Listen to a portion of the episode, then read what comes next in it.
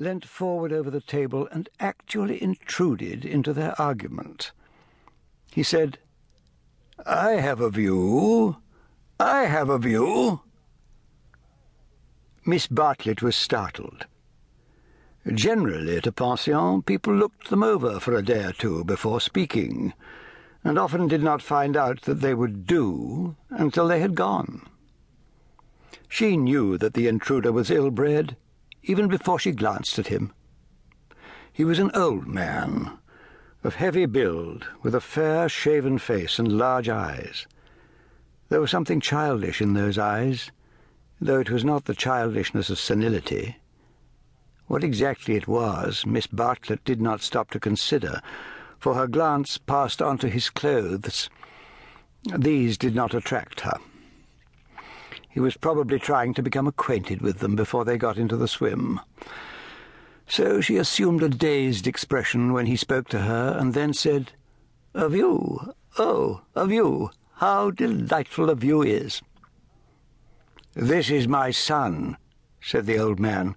His name's George. He has a view, too. Ah, said Miss Bartlett, repressing Lucy, who was about to speak. What I mean, he continued, is that you can have our rooms and we'll have yours. We'll change. The better class of tourist was shocked at this and sympathized with the newcomers. Miss Bartlett, in reply, opened her mouth as little as possible and said, Thank you very much indeed. That is out of the question. Why? said the old man, with both fists on the table. Because it is quite out of the question, thank you. You see, we don't like to take, began Lucy. Her cousin again repressed her. But why? he persisted. Women like looking at a view. Men don't. And he thumped with his fists like a naughty child and turned to his son, saying, George, persuade them. It's so obvious they should have the rooms, said the son. There's nothing else to say. He did not look at the ladies as he spoke, but his voice was perplexed and sorrowful.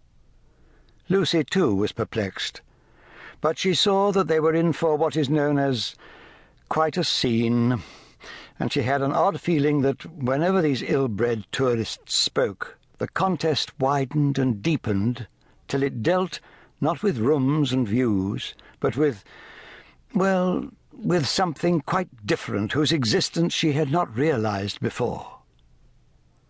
Now the old man attacked Miss Bartlett almost violently.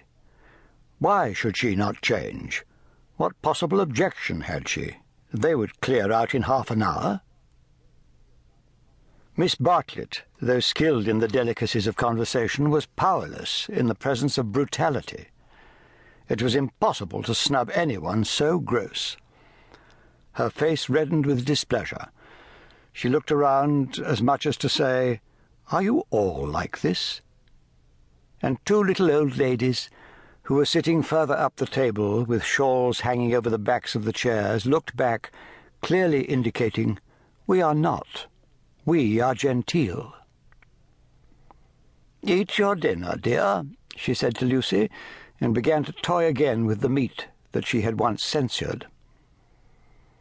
Lucy mumbled that those seemed very odd people opposite. Eat your dinner, dear. This pension is a failure. Tomorrow we will make a change. Hardly had she announced this fell decision when she reversed it.